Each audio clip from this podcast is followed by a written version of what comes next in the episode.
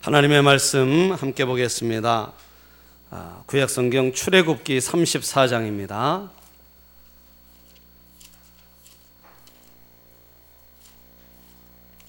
34장 1절로 10절 말씀을 함께 보겠습니다.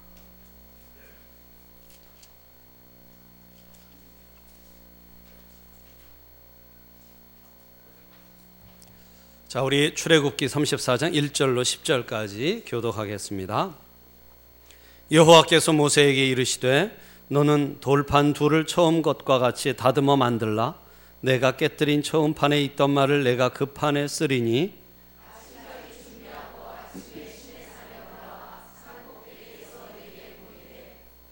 아무도 너와 함께 오르지 말며 온 산에 아무도 나타나지 못하게 하고 양과 소도 산 앞에서 먹지 못하게 하라.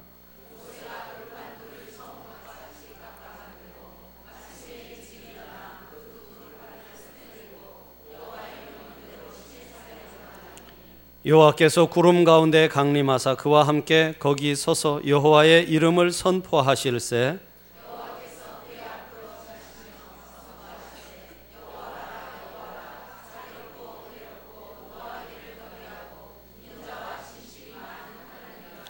인자를 천대까지 베풀며 악과 과실과 죄를 용서하리라. 그러나 벌을 면제하지는 아니하고 아버지의 악행을 자손 3, 4대까지 보응하리라. 이르되 주여 내가 주께 은총을 입었거든 원하건대 주는 우리와 동행하옵소서. 이는 목이 뻣뻣한 백성이니이다. 우리의 악과 죄를 사하시고 우리를 주의 기업으로 삼으소서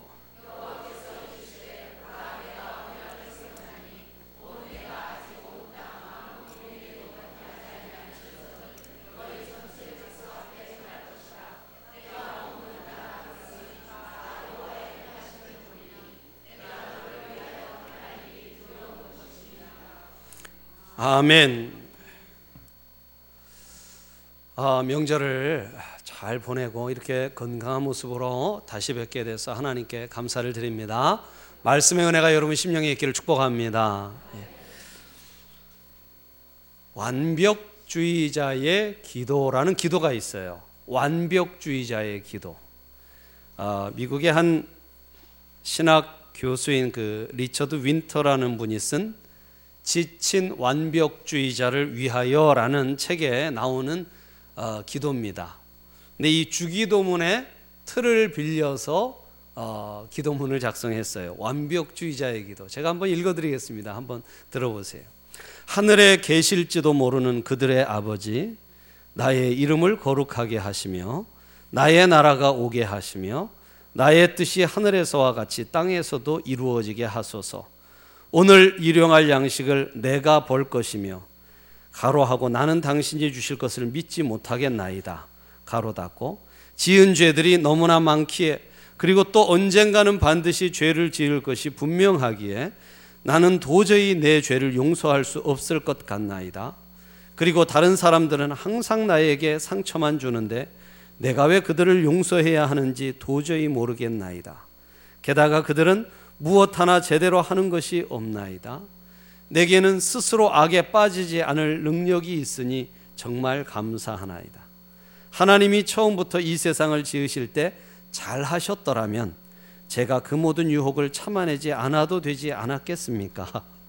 나라와 권세와 영광이 영원히 나의 것이니이다. 아멘. 예. 재밌는 기도문이죠?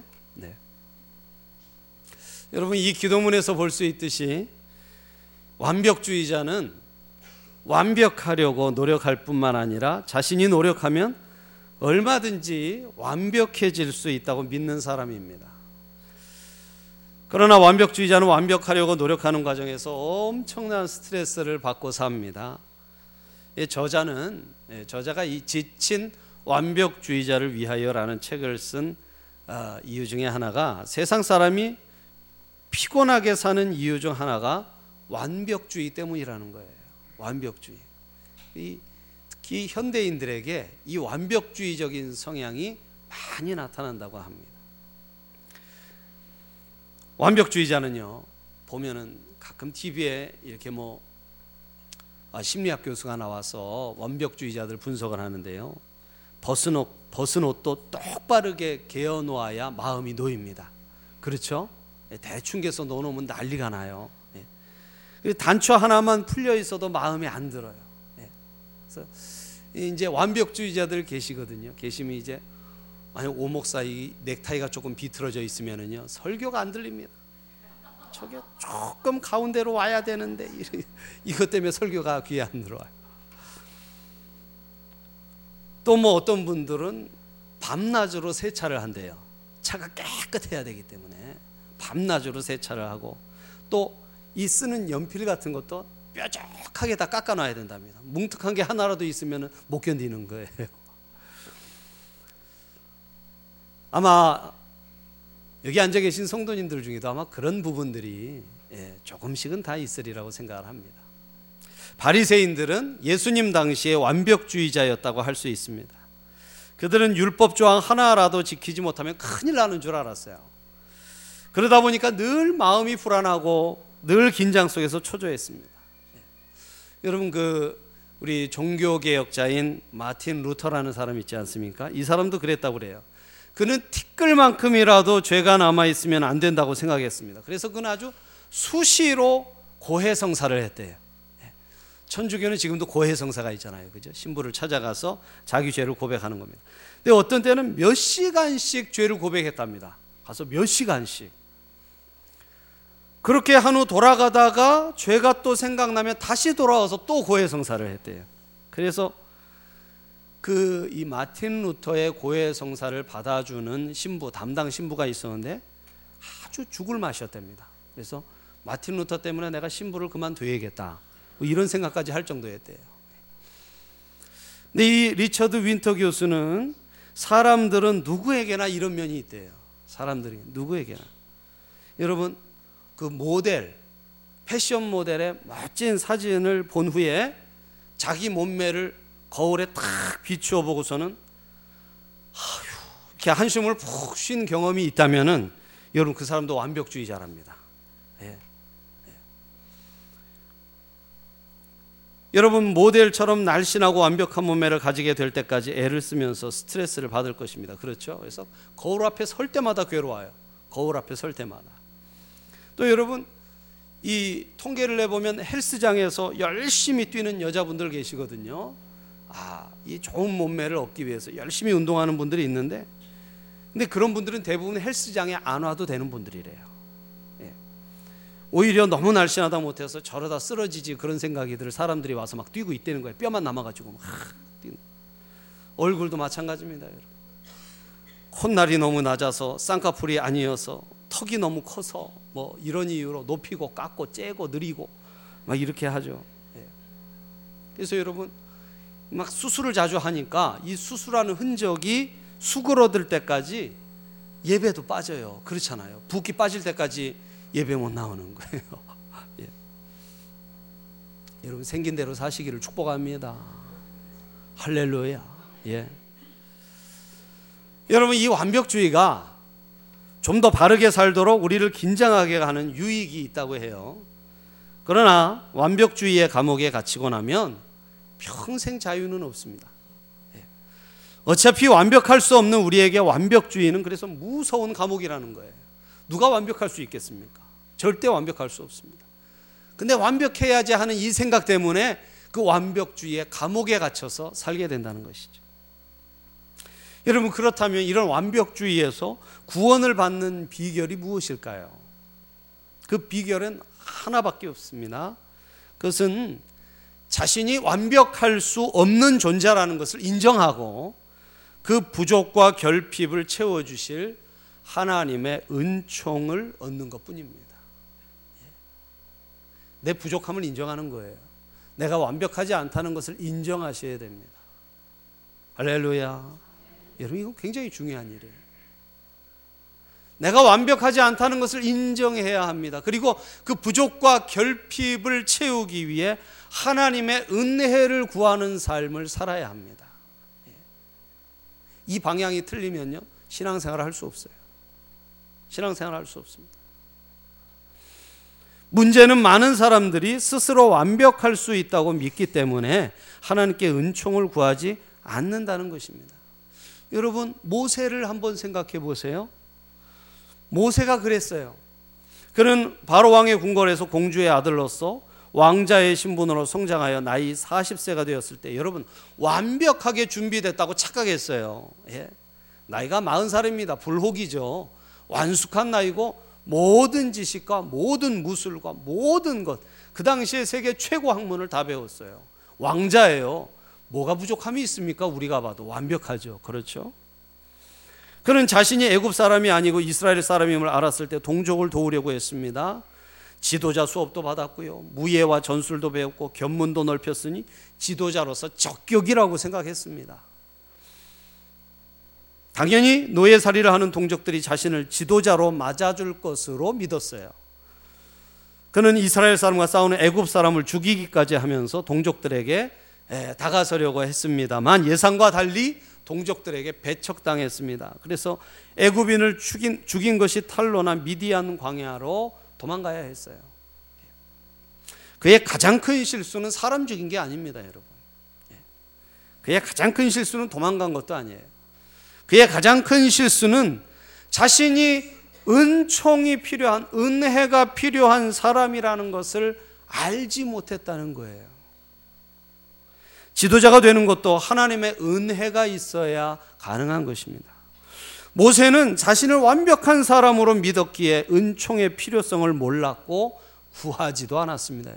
주님, 제가 이제 우리 이스라엘 백성들을 위해서 일할 텐데요. 저한테 좀 은혜를 주세요. 이런 기도를 한 적이 없어요. 그 결과 그는 은총 없이 사는 사람의 뼈아픈 패배를 경험해야 했습니다. 예. 여러분, 그래서 모세가 미디안 광야로 갔잖아요. 그죠? 거기서 몇 년 지냈습니까? 40년. 예. 그가 40살 됐을 때 애굽인 쳐 죽이고 도망갔습니다. 그러니까 40살 됐을 때까지는 자신이 모든 것을 갖춘 어, 완전해지는 기간이라고 생각했죠. 근데 미디안 광야 가서 지내는 40년 동안은 전혀 반대였습니다. 예. 그 미디안 광야에서 40년 동안 그는 아, 나는 은총이 필요한 사람이구나 라는 것을 깨닫는 시간이 되었어요.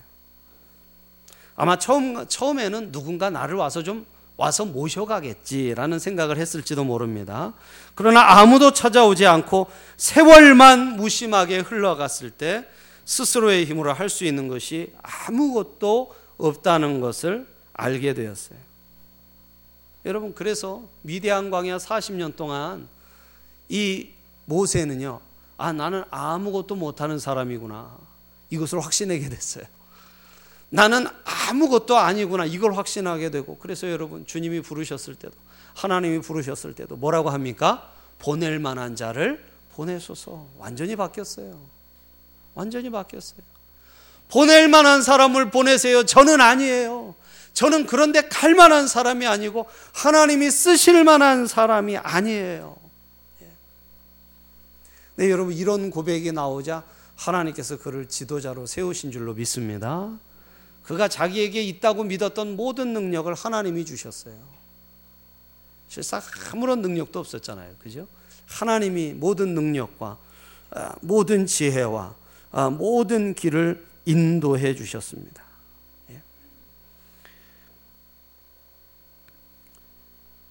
여러분 그때부터 그는 모세는 은총이 필요함을 아는 사람으로 바뀌었고 평생 하나님의 은혜를 구하는 사람이 되었습니다. 예. 여러분 모세 이야기에서 우리가 가장 귀, 귀 기울여야 할 부분이 바로 그거예요. 예. 은혜를 모르던 사람이 은혜가 필요하다는 것을 깨닫고 평생 그 은혜를 붙들고 살았다는 것입니다. 여러분 오늘 본문은요. 모세가 하나님 앞에서 다시 한번 은총을 간구하는 내용입니다. 본문에서 모세가 하나님의 은총을 애타게 구하게 된 이유가 무엇일까요? 그것은 여러분 이스라엘의 죄악에 진노하신 하나님께서 은총을 거두셨다고 말씀하셨기 때문이에요. 예. 여러분 어, 이스라엘 백성들은 모세가 십계명을 비롯한 하나님의 말씀을 받기 위해 시내 산에 올라간 후 오랫동안 나타나지 않으니까 불안을 느꼈어요. 예, 시내산에 며칠 올라가 있었죠? 예. 40일 그렇죠? 예, 40일. 예. 잠 깨시라고 여쭤봤습니다. 예. 며칠 올라가 있었어요? 40일 올라가 있었어요. 그런데 아무 소식이 없으니까 백성들이 산 밑에서 동요가 일어난 거예요. 그래서 그들이 아론에게 가서 모세의 형인 아론에게 가서 야 우리를 인도할 신을 내놔라 그런 거예요. 예? 40일 동안 깜깜무소식이니까요. 우리를 인도할 신을 내놔라. 그래서 아론이 사람들에게 금붙이 가져오라고 그랬어요. 금을 녹여가지고 금송아지를 만들었습니다. 금송아지. 백성들이 그 금송아지를 여호와 하나님이라고 하면서 그 앞에서 제사하고 먹고 마셨어요.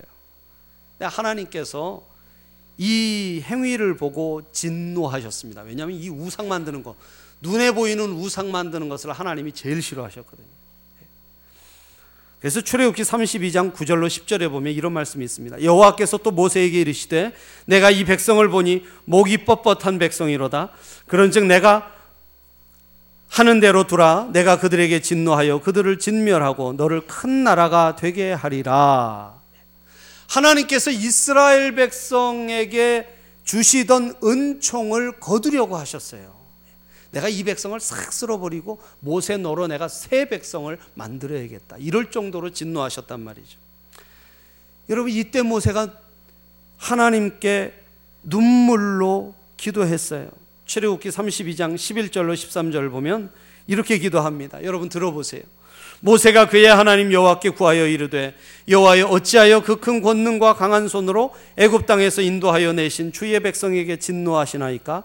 어찌하여 애굽 사람들이 이르기를 여호와가 자기 백성을 산에서 죽이고 지면에서 진멸하려는 악한 의도로 인도해 내었다고 말하게 하시려 하나이까? 주의 맹렬한 노를 그치시고 뜻을 돌이키사 주의 백성에게 이 화를 내리지 마옵소서. 주의 종 아브라함과 이삭과 이스라엘을 기억하소서. 주께서 그들을 위하여 주를 주를 가리켜 맹세하여 이르시기를 내가 너희의 자손을 하늘의 별처럼 많이 하고 내가 허락한 이 온 땅을 너희의 자손에게 주어 영원한 기업이 되게 하리라 하셨나이다. 할렐루야. 이게 모세의 기도예요. 예. 그 다음에 보니까 뭐라고 되어 있냐면요. 하나님께서 뜻을 돌이키사 말씀하신 화를 그 백성에게 내리지 아니하시니라. 예. 여러분 200만 명 이 이스라엘 백성들의 생명을 모세 한 사람의 기도로 구했어요. 예. 여러분 죄는 용서받았습니다. 그러나 여러분 아직 치명적인 문제가 남아 있었어요. 무엇이었냐면 그것은 하나님께서 그들을 용서하시고 아브라함과 이삭과 야곱에게 약속하신 가나안 땅을 주시겠다고는 했는데 주시겠다고는 했는데 더 이상 그들과 함께 가지는 않겠다고 하셨어요.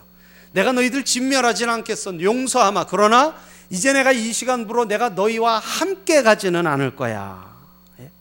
예? 출애굽기 32장 34절에 보면 이제 가서 내가 네게 말한 곳으로 백성을 인도하라. 내 사자가 내 앞서 가리라. 하나님께서 직접 가시지 않고 사자를 보내겠다. 그렇게 말씀하시는 거예요. 사자를 보내겠다. 내가 직접 가지 않을 거야. 내 사자를 보내겠다. 여러분, 이게 문제였습니다. 하나님께서는 당신이 직접 가시는 게 아니라 사자를 보내겠다고 하시는 거예요. 모세는 이때 큰 위기를 느꼈어요. 여러분, 이게 왜 위기입니까? 여러분, 하나님의 사자가 그들을 인도하면 가나안 땅을 얻을 수는 있을 것입니다. 예, 분명히 그 사자의 인도를 받아 가나안 땅까지 갈 수는 있을 거예요. 그러나 그 땅은 하나님이 없는 가나안 땅이 되고 마는 것입니다. 하나님, 하나님이 안 계시는 땅이에요. 예. 모세는 하나님 없는 가나안은 축복이 아님을 알았습니다. 하나님 없는 땅, 하나님 없는 재물, 하나님 없는 건강, 여러분 이런 것은 참 복이 아니에요.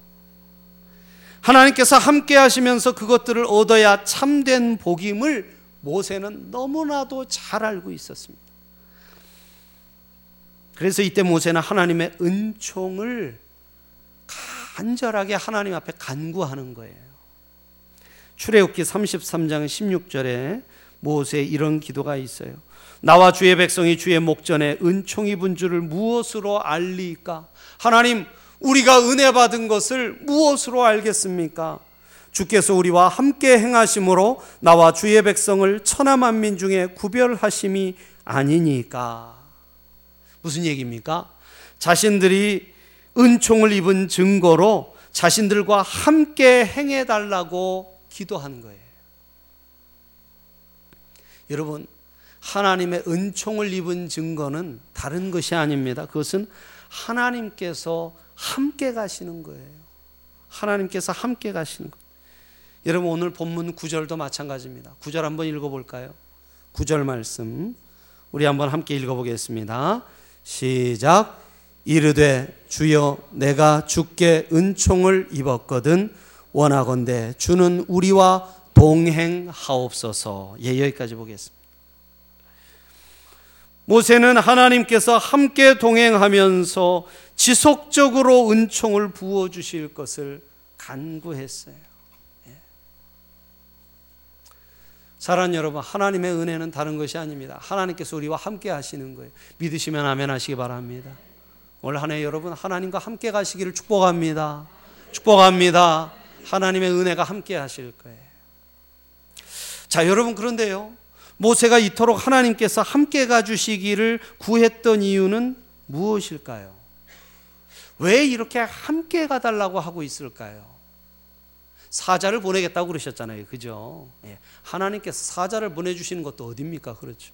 근데 모세는 왜 간절하게 하나님이 직접 좀 함께 가주셔야 한다고 그렇게 말씀하고 있는 걸까요? 자, 여러분 구절 우리가 전반절을 읽었는데요. 동행하옵소서 이후에 이는부터 함께 읽겠습니다. 이는 시작. 이는 목이 뻣뻣한 백성이니이다. 우리의 악과 죄를 사하시고 우리를 주의 기업으로 삼으소서. 아멘. 여러분 모세가 이렇게 하나님 앞에 우리와 동행해 달라고 하나님의 은혜를 간절히 구한 이유는 무엇이었는가? 모세는요. 모세 자신과 이스라엘 백성들이 어떤 사람인가를 너무 잘 알고 있었어요. 여러분 그들은 어떤 사람입니까? 목이 뻣뻣한 백성이래요. 목이 뻣뻣하대요. 우리 속된 말로 이런 말하죠. 목에 기부스 들어갔다고. 그렇죠. 목에 기부스. 무슨 말입니까? 교만한 사람이라는 거예요. 우리는 목이 뻣뻣해요. 하나님, 우리는 교만한 사람입니다.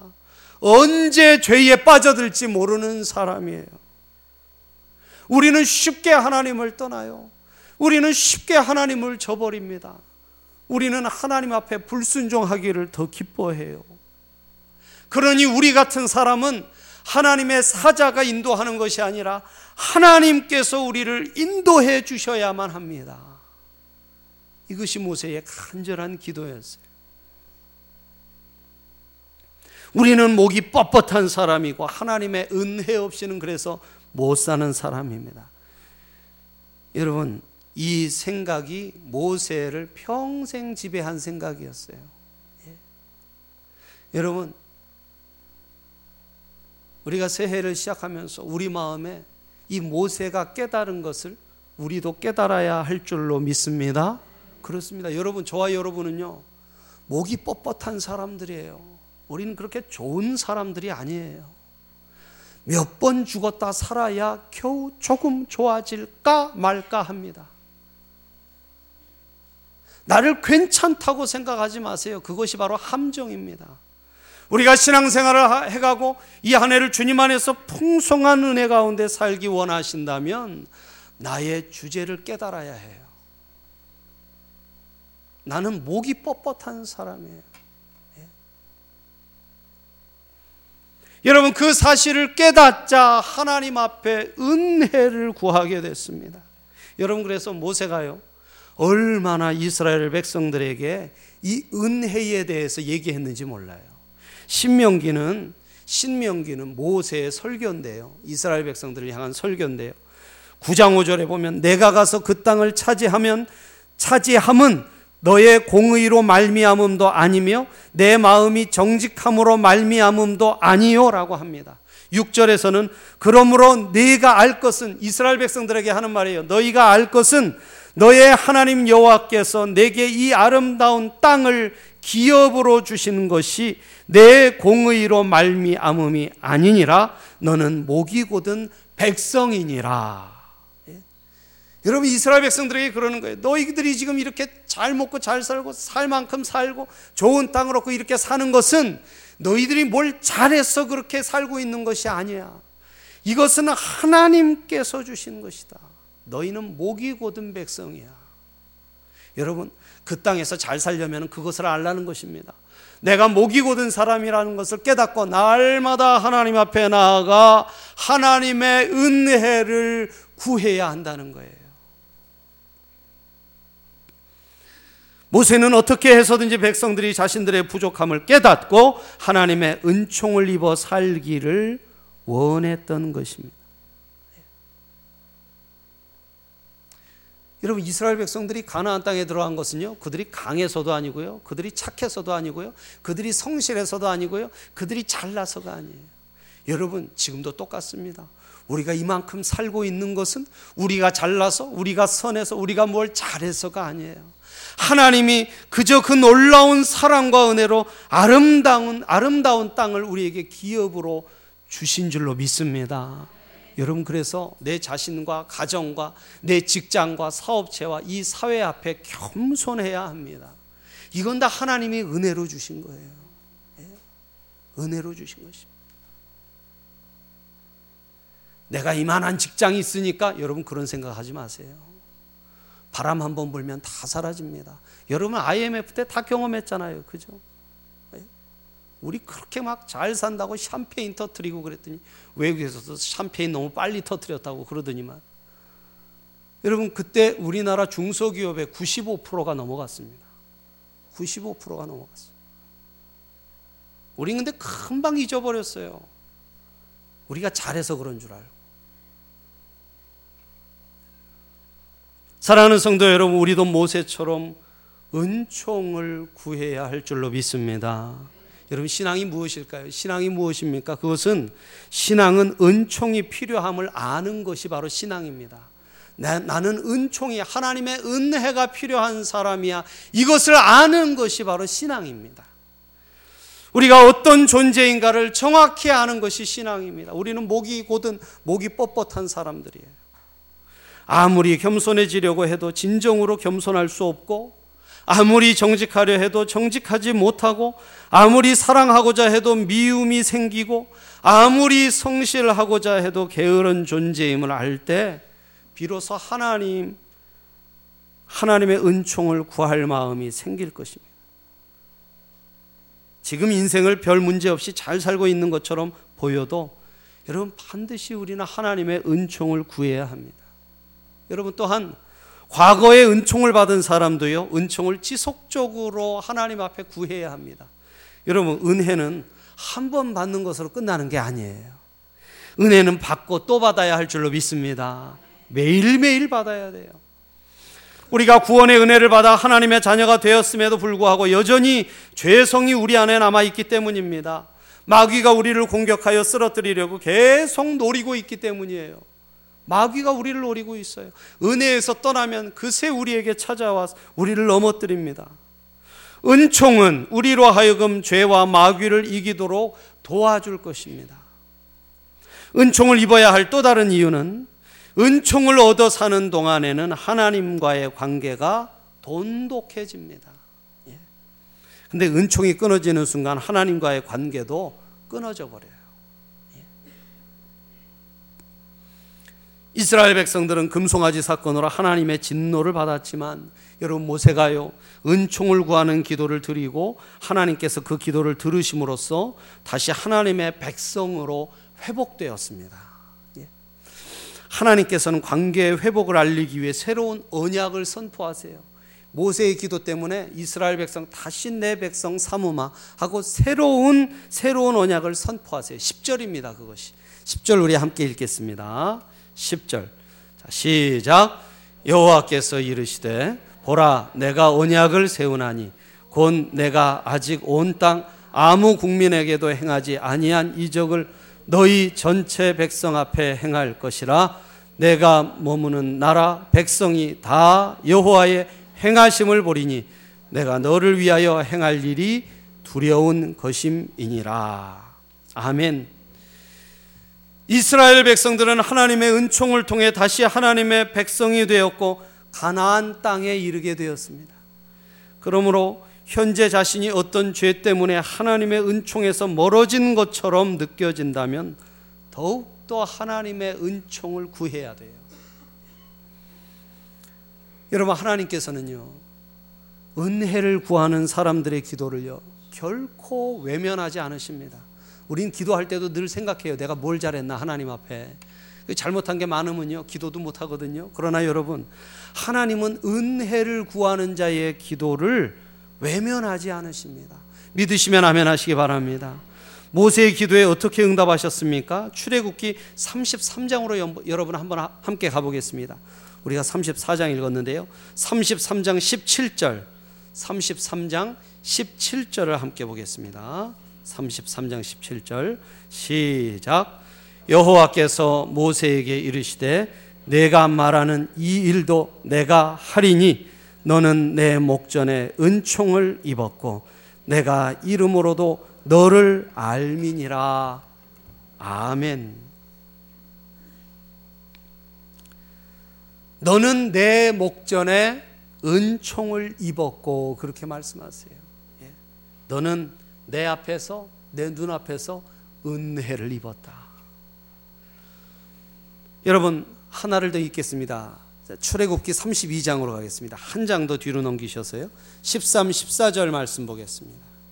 출애굽기 32장 13, 14절 말씀 함께 읽습니다. 시작.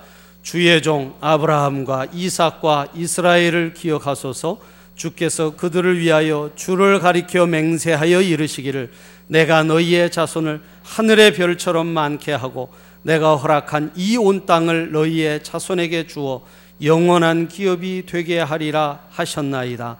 여호와께서 뜻을 돌이키사 말씀하신 화를 그 백성에게 내리지 아니하시니라. 아멘. 하나님께서는 그에게 은총을 베푸셔서 내가 친히 가리라 응답하십니다. 네. 여러분, 우리가 하나님의 은총을 구하는 기도를 드릴 때 하나님 우리에게도 반드시 응답해 주실 줄로 믿습니다. 여전히 이스라엘 백성들 그 죄 가운데 있는데요. 그 모세의 간절한 기도에 응답하세요. 네가 말하는 대로 내가 다 할게. 너는 나한테 은혜를 입었어. 그래 내가 다시 한번 이 백성을 내 백성 삼으마. 곧바로 모세의 기도에 응답하신 하나님이십니다. 성경의 모든 인물들은 다 하나님의 은혜 속에서 살았어요. 그 모든 성경에 나오는 사람들의 그 인물들의 삶의 비결은 하나님의 은혜를 입는 것입니다. 다른 것이 없어요. 하나님의 은혜를 그 목전에서 하나님의 은총을 입는 거예요. 다윗의 고백을 들어보세요. 주를 두려워하는 자를 위하여 쌓아두신 은혜, 곧 죽게 피하는 자를 위하여 인생 앞에 베푸신 은혜가 어찌 그리 큰지요. 이게 다윗의 고백이에요. 은혜를 쌓아두셨대. 고린도전서 15장 10절에서 바울 사도는 이렇게 이야기합니다. 그러나 나의 나 된 것은 하나님의 은혜로 된 것이니 내게 주신 그의 은혜가 헛되지 아니하여 내가 모든 사도보다 더 많이 수고하였으나 내가 아니요 오직 나와 함께 하신 하나님의 은혜로다. 할렐루야. 사랑하는 여러분, 올 한 해를요. 내 힘, 내 능력, 내 의로 살지 마시고 하나님 은혜로 사시기를 축복합니다. 날마다 하나님 은혜에 기대어 사세요. 능치 못함이 없을 줄로 믿습니다. 하나님께서 이루실 줄로 믿습니다. 날마다 날마다 하나님의 은혜에 기대어 사시고 우리의 전생에 하나님 주시는 은총의 강물이 흐르는 그런 풍성한 삶들이 다 되어지시기를 예수님의 이름으로 축복합니다. 축복합니다. 기도하겠습니다.